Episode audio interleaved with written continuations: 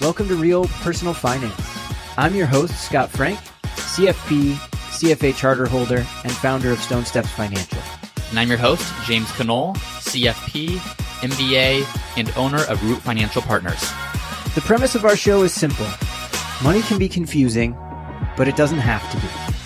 Our goal is to answer real personal financial questions that we hear from our clients and our listeners. Each episode, we answer one personal financial question in a clear and understandable way. Because money is a tool, and when you understand the language of money, you can make better decisions to improve your financial life. Hey, James. Hey, Scott. It's another week of real personal finance. Another week. Happy to be here. Happy to talk about finances and uh, talk about something topical. Yeah, absolutely. And because you know we're, we're it's it's kind of sad to me because we're probably going to get to do this for like another nine months. The U.S. is going to be financially literate because everyone does such a good job of sharing this podcast. So everyone's going to know all they need to know about their personal finances, and we're going to be done. Yeah, but until then, we'll keep going. Okay, sounds good. Yeah. What do you want to keep going with today? Well, today I know you know we've we've been doing having a lot of fun bringing elements into the conversation with the listener questions. Um, if you do want to have a listener question answered, please feel free to go to realpersonalfinance.co, hit submit a question, and we will get you underway with that. Um, today, though, it's that time of the year where we get to repeat ourselves in a slightly different way because it is open enrollment.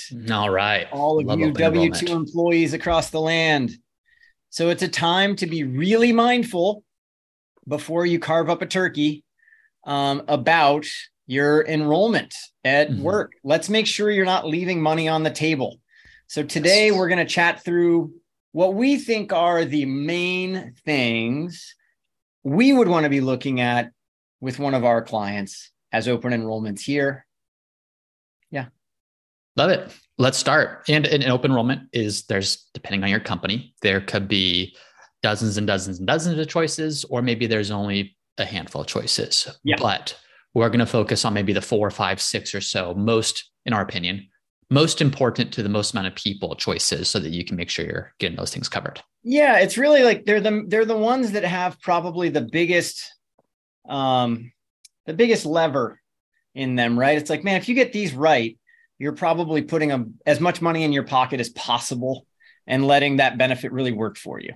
So yeah. we'll focus on those with some with some other ideas that you might want to pay attention to. And if you don't have employee benefits, um, you could also think this through.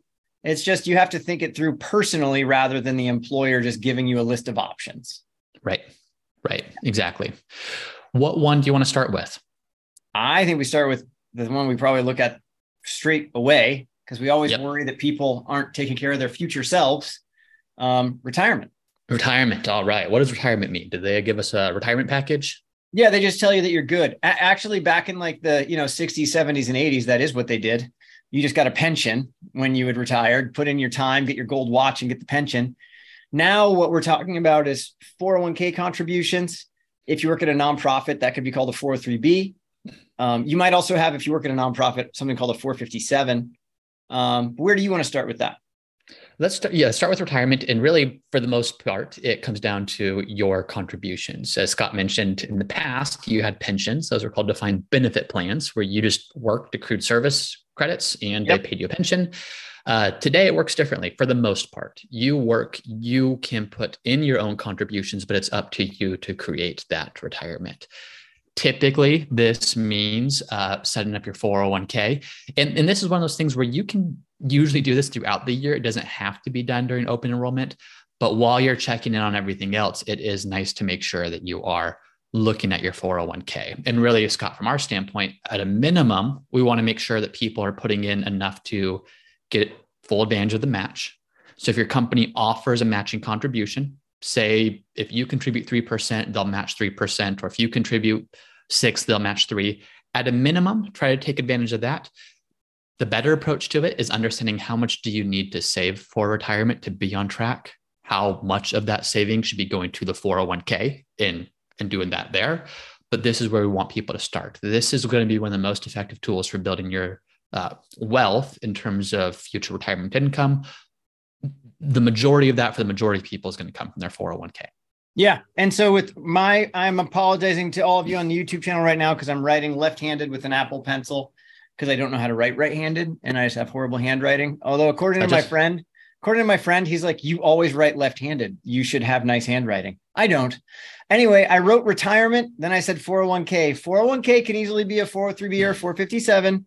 And then contributions what percentage of your income are you contributing? And our goal would be we would at least ideally want to see you getting the full match. And the full match is typically written something that like um, I'm going to put five or five or six percent typically gets you the full match of usually four, right? It's it's usually that's usually that's usually the math, right? It's usually like three percent. 100% of the first 3% of your salary plus 50% of the next two, 5%, gets you a 4% match. So if you just do that, you should be able to contribute 9% of your income to right. a 401k, which is a pretty right. nice place to start. The other thing I would think about while you're doing that is I would ask a couple other questions. What's your asset allocation? What's what's asset allocation mean?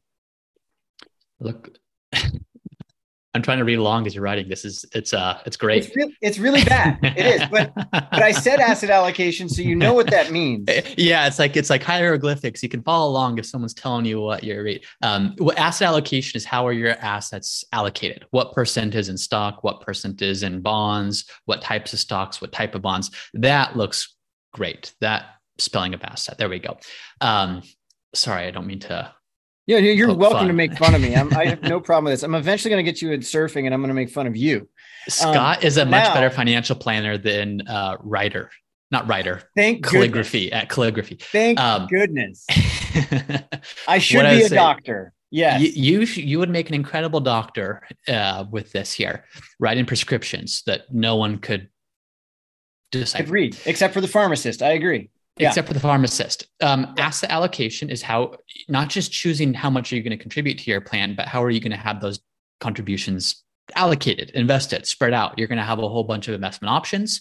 Some are going to be conservative investments, some are going to be growth investments, and determining what's that mix going to be for you and how does that align with your specific goals for what you need.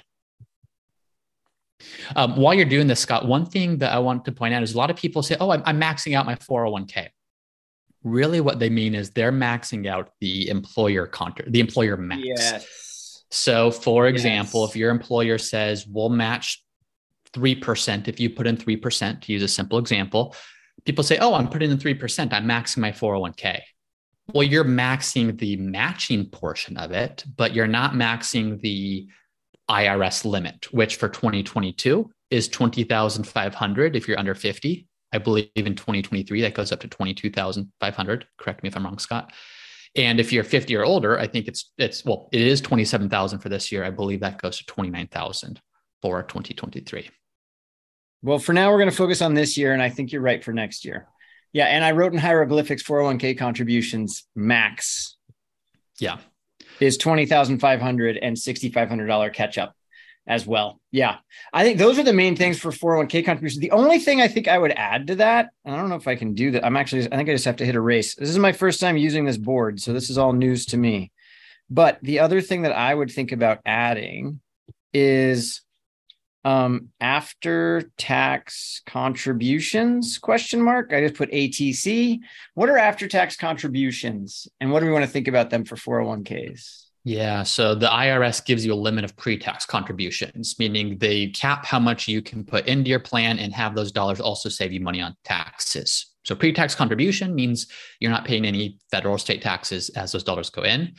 Once you hit that cap, though, some employers will also offer after tax contributions, which means you don't get a tax deduction for putting those dollars in. But if your plan offers it, and if you're on top of your planning, you can do an after tax contribution and then convert that to your Roth 401k. It, and then all the growth on those dollars happens completely tax free. So, this is the concept of a mega backdoor 401k contribution or mega backdoor Roth is fund the after tax contributions, convert it to Roth, and that those dollars grow tax free forever. I'm like 99% in agreement with you. I would just to clarify even a little bit more, even if your company doesn't offer Roth conversions for what's called an in service Roth conversion, you may still be able to do after tax contributions. So I might be able to put $20,500 away. And then I might be able to put away the rest up to the maximum, which I think was 61K this year. Right. So then mm-hmm. what happens is, is I can put away that difference. I might not be allowed to convert it, but I can still put it away and let the everything inside can still grow pre-tax at that point. The mm-hmm. perfect version that James gave is that we're allowed to do an in-service Roth conversion. So I can put away all that extra money and then I can just convert it to Roth and let it grow tax-free for the rest of my life. Yeah. But the both yeah. are important. So look at them and see if you have them. Now remember that always comes back to the idea of do you have the cash flow to make this savings work? Don't go save money and then go run up a credit card balance and pay 14% on your credit card. That will not help you, right? Then you're actually working against yourself rather than helping yourself. Did I explain that clearly? Clear enough to me. I think cool. so. Okay, so I think that pretty much nails that component. Retirement, that's a big one. Again, just to reiterate, this doesn't have to be done during open enrollment. It can be done throughout the year, but while you're checking everything else, this is a good time to stay on top of it. Yep. What would you want to cover next once retirement's in place, what's your next big thing? I think the next biggest thing is is insurance is kind of as a whole, but specifically health insurance because it's something that people it's like it's I mean there's physicians that don't understand their health insurance. Yeah. Right? And you'd think that they should because they're in the space, but the thing is it's so convoluted and so hard to understand. It's just a mess and sometimes you just want to throw your hands up at it, but I think it's really important to take a look at health insurance to make sure you choose the right plan for you. Yeah. Yeah, and it's you know you're you're going to have options when you enroll in health insurance. And some of these options you can pay more money in your monthly premium. And then when you go to the doctor, when you have routine visits, you're going to pay less for each of those or you might have a lower co-insurance rate or you might have a lower cap on how much you're out of pocket or you might have the opposite. You might have a high deductible plan where your premium is much lower. So the amount you pay to your health insurance provider each month is much lower, but you're responsible for more out of pocket before insurance really starts kicking in.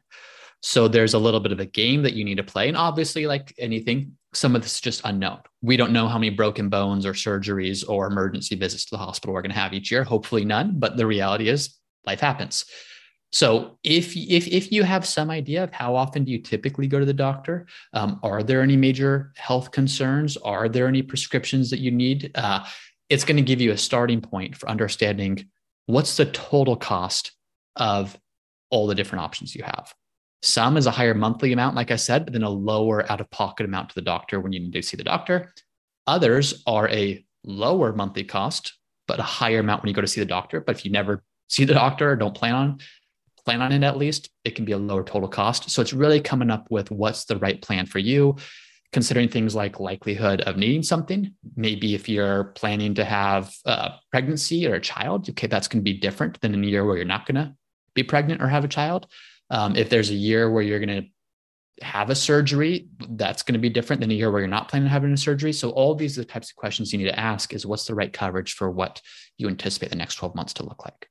I think that's a really good frame. And while you were describing that on the YouTube channel, I'm just with my hieroglyphics writing health insurance. And then which would I choose? And I put PPO, which is commonly like the higher end option that you're describing. And then the other is a, uh, high HDHP, high deductible, high premium with HSA, health savings account. And if I just break those down for you listeners, think of it this way you're going to go look at the employee benefits and you're going to see that if I choose, now I'm just going to explain it the way I would have for myself. So I'd say, okay, Amanda and I, with our boys, are going to choose one of us is employed. We're going to choose the family premium for either of these right? And I'm just going to make up numbers right now. So let's just assume that this PPO plan costs me a thousand dollars a month. And now I'm just making up numbers, right? And then I'm going to assume that the HDHP plan would cost my family $500 a month. So one's going to cost me 12,000 a year and the other's going to cost me 6,000 a year. Does that make sense so far? Yep. Okay. Now for the deductibles, let's just the deductible is how much do I have to pay outside of my premium when I go to the doctor in specific circumstances. So PPO plans are typically designed so that you'll have a little copay when you go see your normal physician or you go see a specialist. You're kind of just hitting these little copays and then all that big bill gets submitted to the insurance company and if there's anything left over, you have to pay the deductible until the deductible's met. Now, James, what do you typically see for a deductible for a family on a PPO? Just throw out a number and it's okay if you're wrong. 3000 3000 i'm totally with you there i think that's a reasonable number for this so that'd be 3000 annually so if you want to think of that as max out of pocket costs and i'm not even building in copays here i'm just going to say this is costing me 15000 does that make sense Yep. For the PPO. Okay, cool. Now for the for the high deductible plan, we're going to assume we're making that five five hundred dollar a month payment. I'm going to write in parentheses six thousand parentheses. This is 12,000 over here. And if you guys want to check this out, just go look at the YouTube channel and you'll see it. Just go until you see a little hieroglyphics of health insurance show up on YouTube, and that's when you dive into the conversation. Um, when you think about the deductible for an HDHP plan with HSA for a family, what do you think their total deductible is? And I, we're getting into weeds because there's actually individual deductibles and family deductibles. But what do you think the max out of pocket? Let's just assume worst case scenario, I run up a big bill and Lucas runs up a big bill. What do you think our max out of pocket is in network? Say eight thousand. Okay, I'm actually going to say ten. Say I'm going to go. I'm going to go even higher because I'm just going to say it's probably that. Like, I think you were probably about right for the individuals, but Individual. usually for the family, it gets even higher before we have start hitting that max out of pocket. So I'm just going to say the max out of pocket here is going to be sixteen thousand now.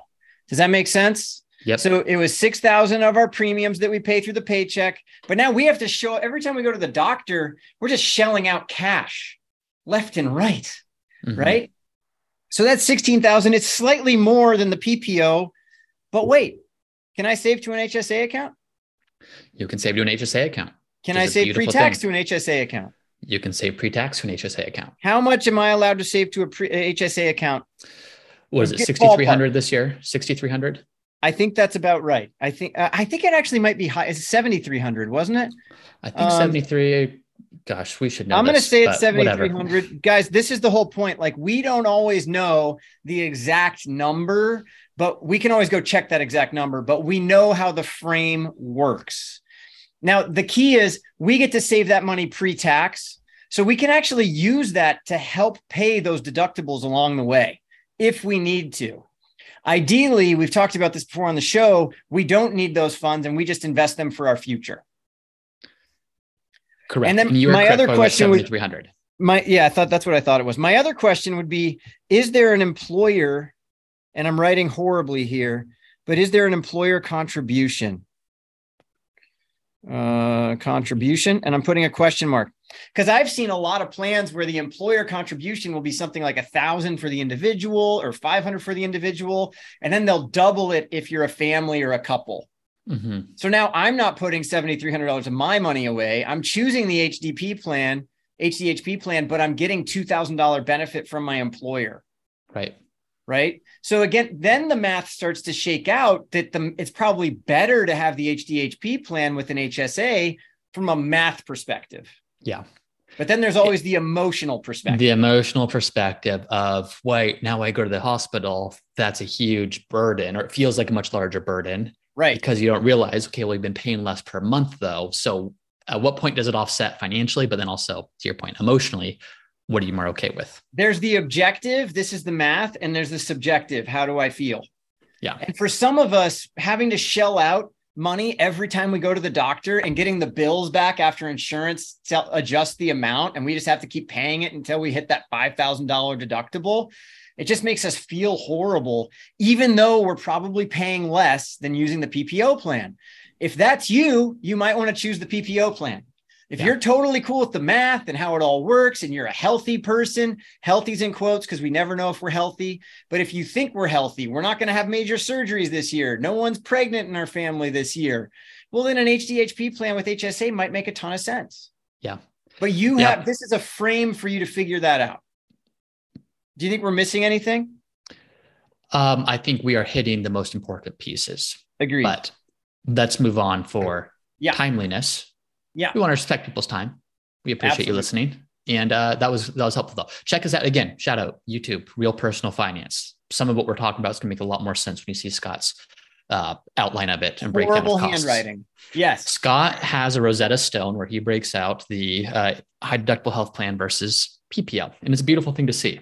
So check us out on Yes. YouTube. Yeah. What's next? So I think next would be the other insurances that we would want to pay attention to. Now, it- it- dental and vision to me are almost throwaways. They usually cost so little, and the benefits there if you need it that it probably makes sense to use. You still have to pay dental out of pocket almost Yeah. always. Vision, if you need, if you know you need glasses or something coming up in the year, like pay for it, makes sense. If you don't, don't. I mean, Yeah. those seem pretty straightforward to me. You?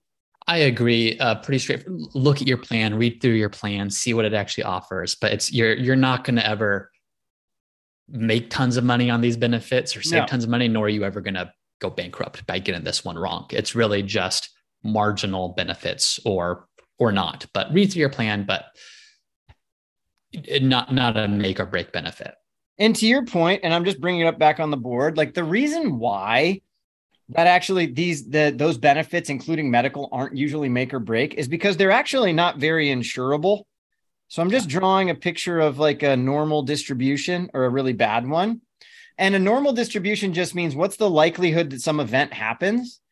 And what we want for insurance is anytime something's over on the left side, meaning like the percentage chance of it happening is really small, but the magnitude of it happening in our life is really big. Like, oh my gosh, I really need lots of money. Yeah. That is an insurable event. So, dental, the reason why it's not very insurable is because everyone needs it. And like you can't really run away from that, right? And the same Yeah. and vision similarly and medical similarly, the way the way we treat because we look at it holistically. We don't just treat acute care needs in insurance. Like I need I had a heart attack, I need a surgery. But something we can talk about next would be life insurance and disability.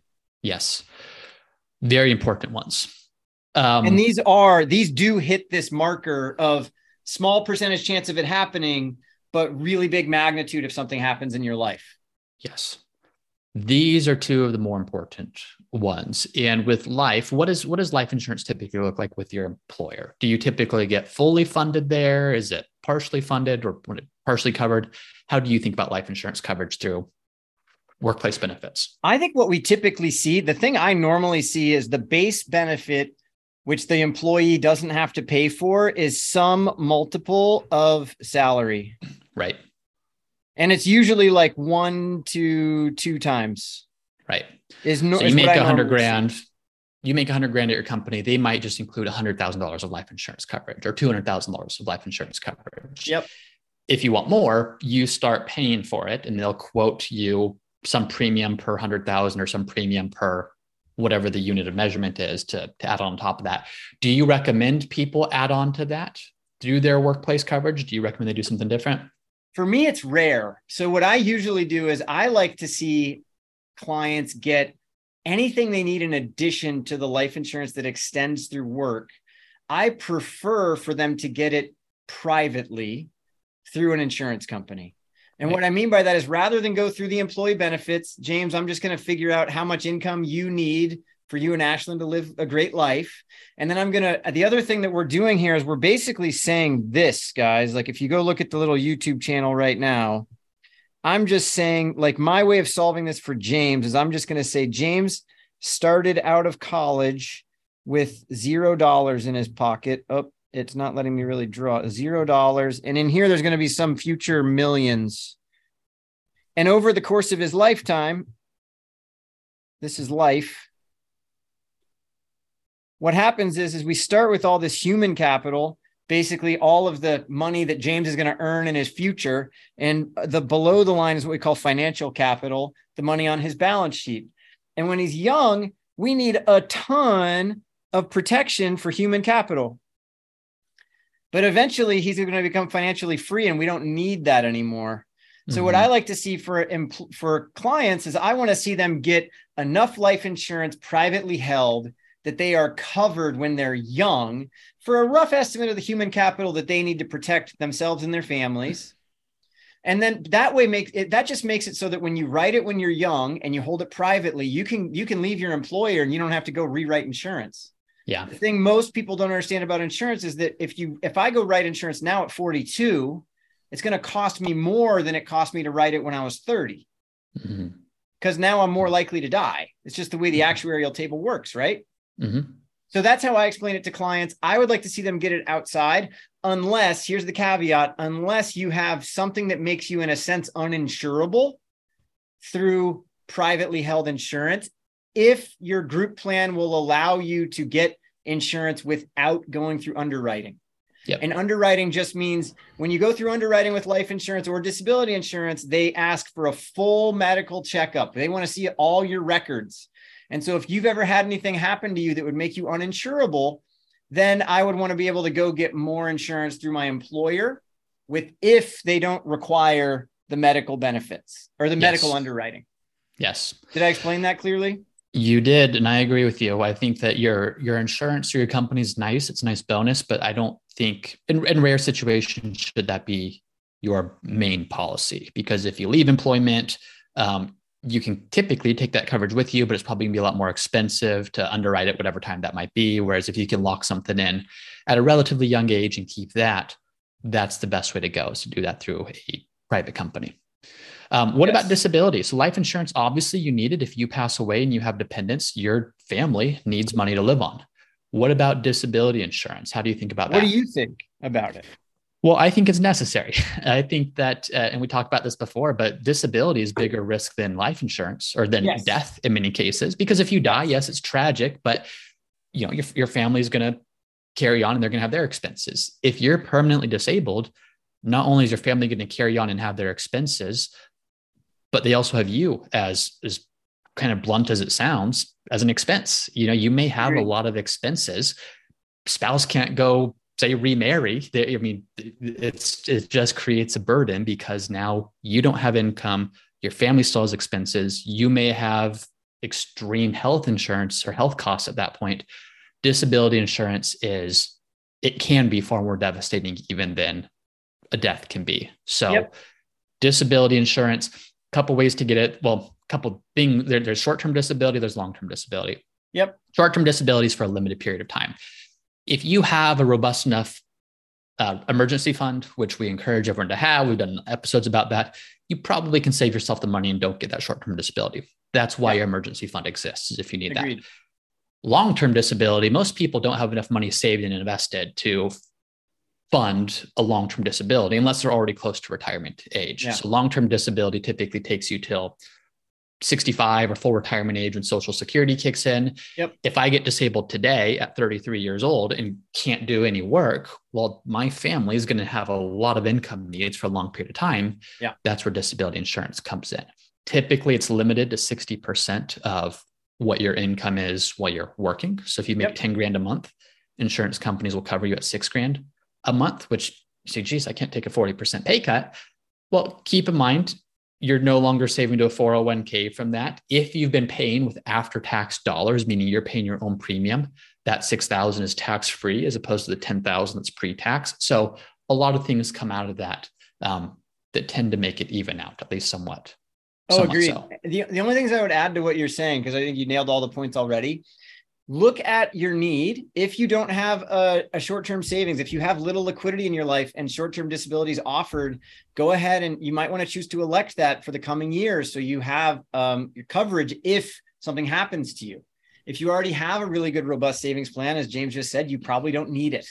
Long term disability, however, you should be opting in automatically to most plans. They will do that for you. However, the one thing to check on, and if you don't understand, check with the HR department.